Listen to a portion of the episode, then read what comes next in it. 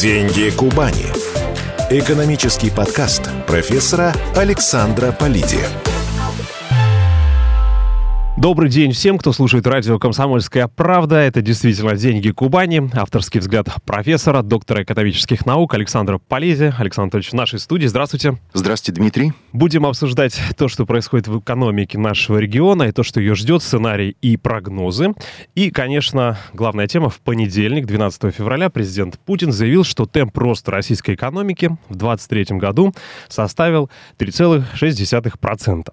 Путин отметил, что среднемировой темп роста составил 3%, темп роста экономик развитых стран 1,5%. Очень важно, подчеркнул президент, что достигнутая динамика основывается на внутренних возможностях. Вот. А у меня вопрос такой. Вот давайте рассмотрим рост экономики нашей страны с учетом экономики региона. Мы говорили о том, что рост экономики Кубани в 2023 году составил 103%. Мы еще увидим уточнение цифр, потому что такая макростатистика — это не быстрый процесс, и она собирается в течение месяцев, поэтому я уверен, что мы увидим еще корректировку, которая может быть и в ту, и в другую сторону. Но в действительности то, что сегодня происходит в экономике, это та самая структурная перестройка, о необходимости которой говорили последние четверть века. То есть э, экономика, которая базировалась, и, надо сказать, и продолжает базироваться на э, энергоносителях, на экспорте сырьевых товаров, и эта данность, и а, эта тенденция или эта данность не может быть преодолена в течение короткого времени. Это дело, э, ну, наверное, десятилетий. А, тем не менее, э, то, что мы видим сегодня, это действительно очень серьезная перестройка внутреннего спроса и внутреннего предложения. Если мы посмотрим на наш край, то мы видим, что позитивные темпы экономического развития, они сохраняются. И вот э, вы сказали по поводу ВВП, Дмитрий, что такое валовой внутренний продукт? А, по сути дела, это четыре составляющих. То есть это конечное потребление, то есть то, что такие, как мы, люди, домохозяйства, как их называют экономисты, потребили в течение года. А второе – это все, что потратило государство. Вот абсолютно все, что потратило государство, это вторая составляющая ВВП. Третья составляющая – это все, что инвестировали кто угодно в экономику. Россияне, иностранцы, частные, государственные, муниципальные инвесторы и так далее. Это третье. И четвертое – это чистый экспорт, то есть превышение экспорта над импортом. И вот это и есть ВВП. То же самое можно можно сказать про валовой региональный продукт. То есть ВРП на уровне края считается точно так же. Поэтому а, прирост, он обеспечится за счет чего-то. То есть вот мы должны посмотреть на эти четыре составляющие и понять, в первую очередь, за счет чего растет валовой продукт. Естественно, что э, в той ситуации, в которой мы сейчас оказались последние два года, у нас возник э, мощный фактор роста ВВП, это вложение и спрос на продукцию ВПК. И от этого никуда не деться, это данность, и она очень серьезным образом влияет на валовой внутренний продукт. Что касается конечного спроса, потребления домохозяйств, конечно, выросло по той простой причине, что если мы даже посмотрим сейчас еще не конечную, но официальную статистику, есть разные оценки роста конечных доходов населения. Так вот, прирост, то есть на сколько процентов выросли средние располагаемые доходы по стране, составляет примерно по разным оценкам от 13 до 17 процентов. Если мы отсюда уберем инфляцию, то мы увидим, что конечно располагаемые доходы растут. И это, опять же, данность. То есть за счет того, что растут зарплаты, они растут в первую очередь по причине дефицитности рынка труда и гораздо в меньшей степени по причине роста производительности труда. Вот это то, что двигает ВВП вверх, конечное потребление. А, госинвестиции, конечно, никогда таких госрасходов, которые а, мы видим последние два года, таких госрасходов не было давно, и мы понимаем глубинные причины этого. Но, знаете, я бы сказал, что это не только инвестиции в ВПК. Очень большие инвестиции сейчас идут в инфраструктурные проекты. Мы видим даже на примере нашего края, какие очень крупные инфраструктурные проекты реализуются, и это, опять же, то, о чем мы говорили, экономисты, по крайней мере, уж точно, последние четверть четверть века, что лучших стимулов для подталкивания экономического роста, э, кроме как инфраструктурные инвестиции не существует. Ну, что касается экспорта чистого, он снижается, он и будет снижаться по той простой причине, что целевые рынки, дорогие рынки, премиальные рынки, на которых мы работали, они сейчас, европейские в первую очередь, западные, они становятся все менее и менее доступными. И знаете, я буквально вчера увидел цифру, что если говорить о Европе, то экспорт из Европы к нам то есть наш импорт европейский, сократился на 30%, а вот наш экспорт в Европу сократился на 60 плюс процентов. То есть вот э, то, что происходит и э, что является в данном случае не двигателем, а скорее, ну, таким сдерживающим фактором для развития ВВП. То же самое на уровне края. Наша экономика в первую очередь ориентирована на конечное потребление. Это, естественно, производство продуктов питания, это промышленность. И, кстати, промышленность стала драйвером номер один для экономики нашего региона. Хотя, знаете, так традиционно мы были такой э, здравницей, житницей, и сейчас мы становимся очень видным таким игроком на промышленном рынке страны, и промышленность это драйвер номер, номер один, который двигает ВРП края, э, и это очень здорово.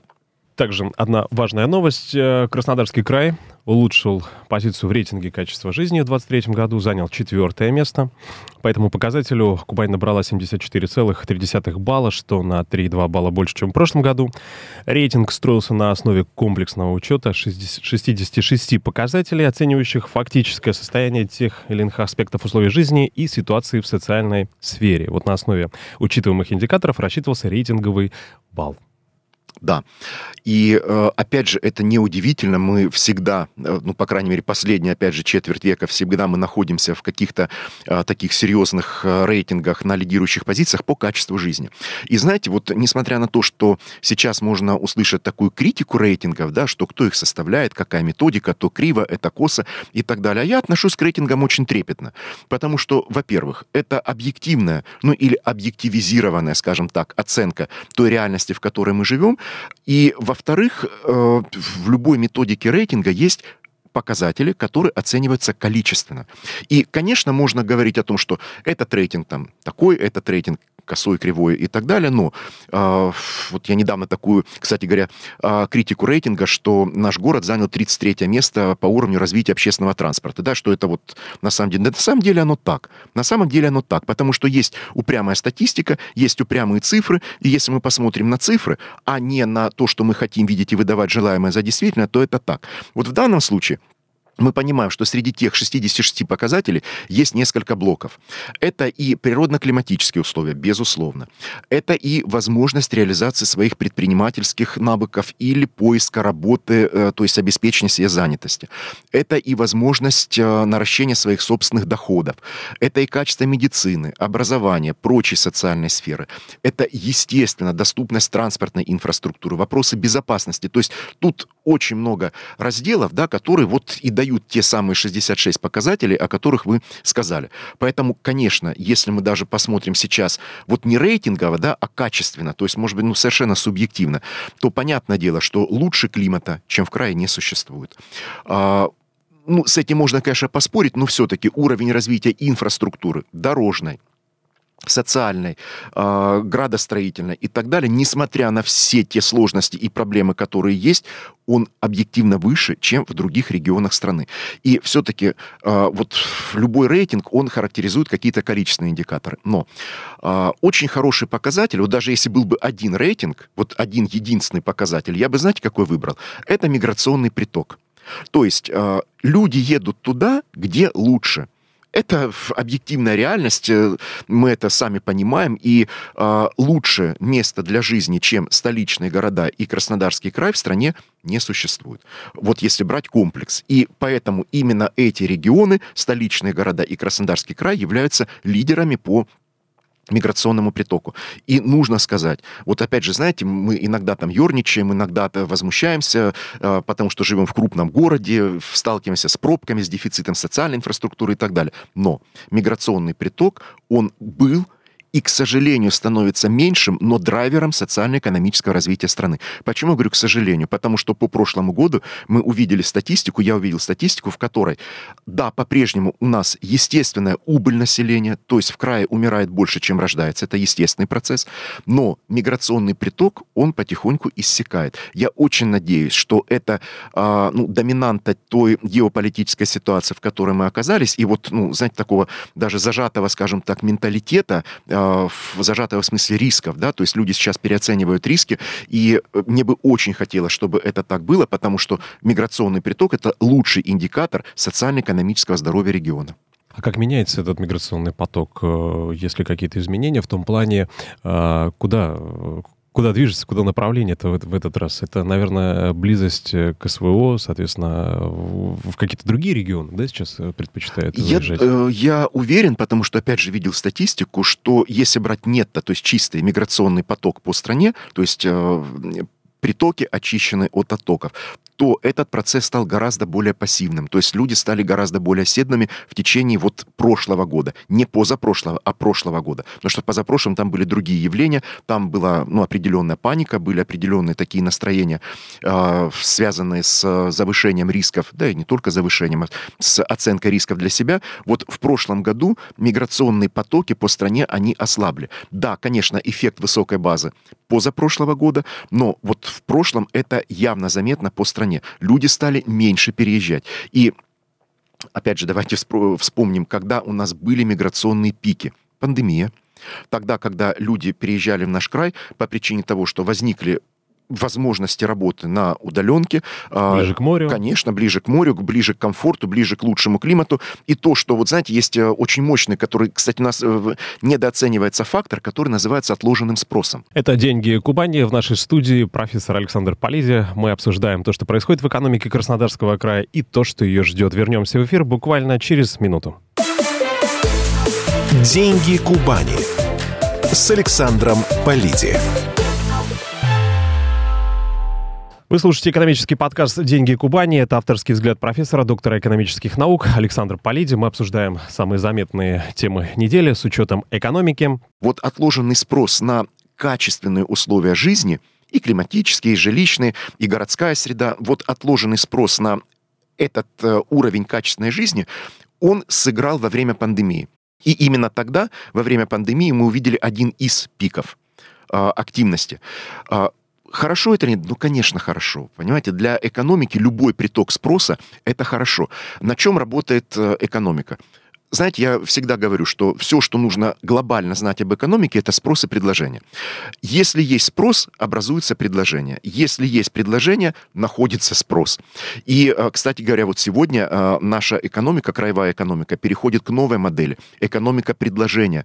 То есть вот на уровне регулятора, в частности, ну, концепции, которая реализуется Министерством э, экономики края, переход от экономики спроса, когда мы стимулируем потребление. То есть мы стимулируем потребление за счет стимулирования потребления, например, через льготную ипотеку, через льготные кредиты, через э, субсидирование, дотации и так далее, экономика повышается. Вот сейчас э, переходит, приходит новый концептуальный этап, это экономика предложения. За счет стимулирования роста производительности труда, за счет стимулирования инвестиций инвестиций в реальный сектор экономики, инфраструктурных инвестиций, а, льгот бизнесу, который привлекает бизнес сюда. Вот теперь это новый этап экономика предложения, и эти этапы будут сменять друг друга. Поэтому если говорить о миграционном притоке, он по-прежнему был и останется хотелось бы, чтобы он остался драйвером для развития нашего региона, потому что мы опять же понимаем, Дмитрий, что ситуация с рабочей силой в стране крайне напряженная, гипернапряженная. А, и в крае она чуть-чуть менее напряженная, но тоже, я бы сказал, близка к, вот, к накалу. А, страна ежегодно теряет по миллиону населения. Вот это данность. У нас 147 миллионов населения, а ежегодно в стране живет меньше на 1 миллион. Ну, насколько это критично? Это супер критично. Мы уже с вами обсуждали, что а, если сейчас в стране население от 55 до 65 лет 14 миллионов, то от 15 до 25 лет 8 миллионов. Вот это то, что нужно знать о демографии. Поэтому любой миграционный приток – это, конечно, благо для региона.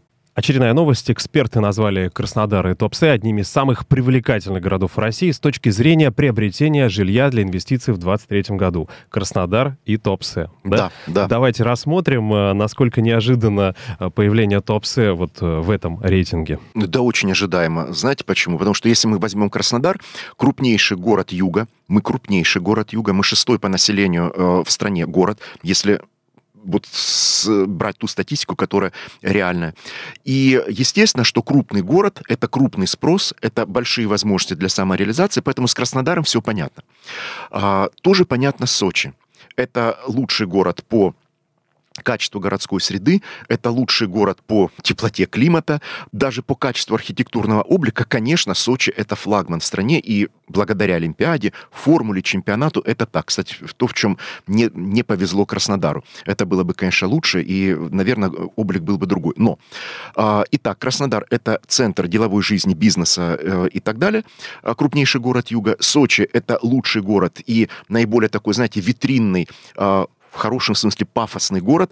И в Сочи сегодня самая высокая стоимость квадратного метра недвижимости в стране. Не в Москве, а в Сочи. Если мы возьмем э, среднеизвешенную стоимость квадратного метра, в Сочи она самая высокая. А, и хотя бы даже потому, что доля, если мы возьмем структурно, а, элитного жилья или жилья премиум-класса в Сочи объективно выше, потому что земля безумно дорогая, возможности расширения города практически ограничены. Имеем то, что имеем. А что Туапсе? Туапсе — это а, город приморский. Он позиционировался и позиционируется как город серьезный логистический транспортный узел, э, серьезный промышленный центр. И э, учитывая то, что вот такое позиционирование Туапсе, оно привычно, и оно, конечно, э, уступало в смысле пафосности Сочи, и вот рассмотрению потенциального места жительства, где ты отдыхаешь, где ты наслаждаешься климатом, отдыхом, городской средой и так далее, конечно, Туапсе был в тени. Вот сейчас, когда мы понимаем, что Сочи окончательно сформировался как, а, ну, такая, знаете, если аналогию провести, ну, такой Сент-Тропе, или, не знаю, в Кан, да, в российский, то Туапсе — это гораздо более демократичный город. Это город, который сейчас очень подходит хорошо для инвестиций среднего класса в ту же недвижимость. И Естественно, что средний класс – это двигатель э, и спроса, двигатель и вообще социально-экономического прогресса. Для среднего класса, безусловно, Сочи дорог – если говорить, ну, такие обобщения, я их не люблю, но, тем не менее, использую, а, то Туапсе – это гораздо более перспективный город с точки зрения перспективных вложений в недвижимость, а, в жилую недвижимость, курортную недвижимость и так далее. Поэтому, да, это а, новый лидер. Мы понимаем, что у нас есть Сочи, у нас есть Геленджик, у нас есть Анапа. Сейчас это добавляется Туапсе именно по потенциалу а, привлекательности вложений в недвижимость, при том, что может быть, не в самом городе, а рядом с городом есть прекрасные рекреационные зоны, есть прекрасные э, курорты, которые однозначно будут развиваться, хотя бы даже потому, что уровень насыщенности э, по развитию здравницами, э, курортной недвижимостью Сочи очень велик. По Геленджику другая ситуация. Это тоже новый элитный курорт. По Анапе это семейный курорт. Вот Туапсе это новый тот самый демократичный курорт, который прекрасно подходит для среднего класса, инвестиций среднего класса. Спасибо, объяснили. Налоговики раскрыли число миллиардеров на Кубани в 2023 году. Количество жителей Краснодарского края, чьи доходы превысили 1 миллион рублей, сократилось с 63 до 55 по сравнению с прошлым годом. При этом осталась неизменная численность тех, чьи доходы превысили 10 миллиардов рублей. Один человек. И мы даже знаем, кто. По данным налоговой службы, количество налогоплательщиков, предоставивших декларации с суммарными доходами от 500 миллионов рублей до 1 миллиарда, увеличилось с 75 до 89, то есть на 14 человек. А людей, чьи доходы находились в диапазоне от 10 миллионов до 100 миллионов, стало больше на 113 человек. Как мы видим из статистики, растет, растет благосостояние, да?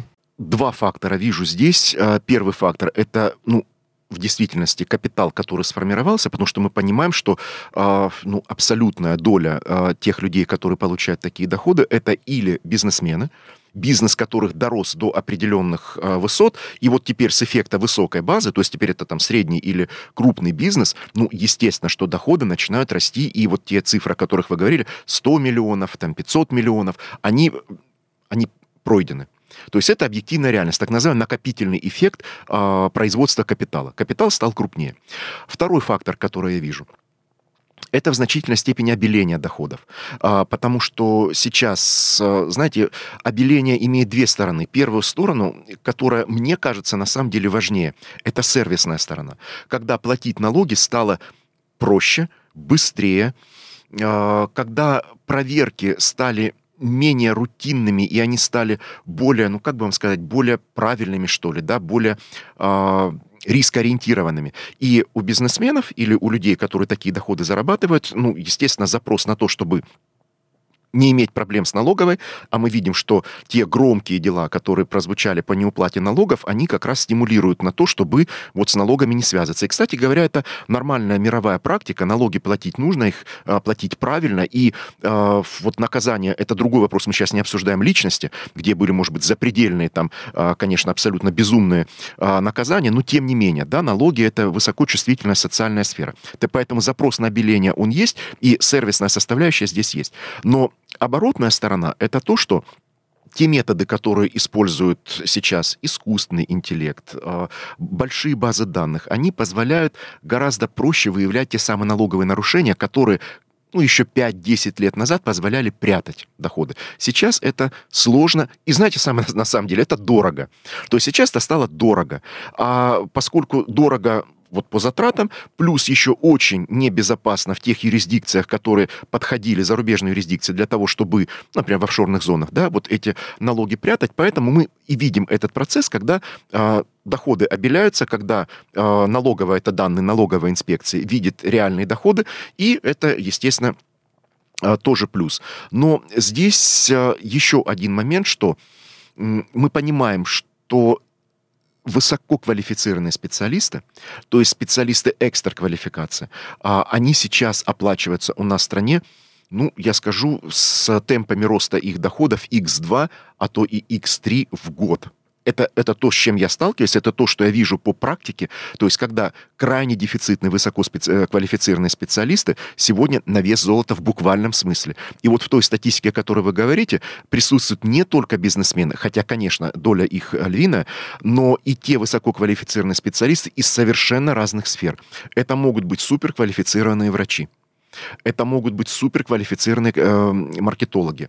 Это могут быть и архитекторы. Это могут быть, да, в принципе, люди любых профессий, э, дефицитных профессий, где то состояние рынка труда, в котором мы находимся, стимулирует к росту, опережающему очень сильно росту заработных плат. Тем более мы понимаем, что возможности приглашения сейчас специалистов из а, других стран, например, лидеров технологического развития, крайне ограничены, даже не потому, что а, политические какие-то барьеры, да, а потому, что девальвация рубля, падение курса рубля делает зарплаты, даже очень высокие зарплаты здесь, пересчитанные в евро или в доллары, не очень конкурентоспособными. Кстати, одна из причин, почему миграционный зарубежный приток к нам иссяк. И почему традиционные страны, например, э, наши поставщики рабочей силы Средней Азии сейчас гораздо большей степени ориентированы на Китай, на Юго-Восточную Азию, потому что э, ослабевший рубль а приводит к тому, что зарплаты как бы повышающиеся здесь, но пересчитанные э, в валюту, они становятся неконкурентоспособными. Спасибо. Это был экономический подкаст «Деньги Кубани» с Александром Полидием. Слушайте нас каждый четверг или на сайте kp.ru. Спасибо, Александр. Спасибо вам. До встречи. До встречи. «Деньги Кубани» с Александром Полиди.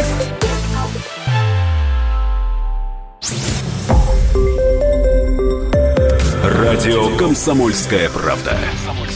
Более сотни городов вещания – и многомиллионная аудитория. Вологда 99 и 2 FM. Эм. Казань 98 FM. Эм. Краснодар 91 FM. Эм. Москва 97 и 2 FM. Слушаем всей страной.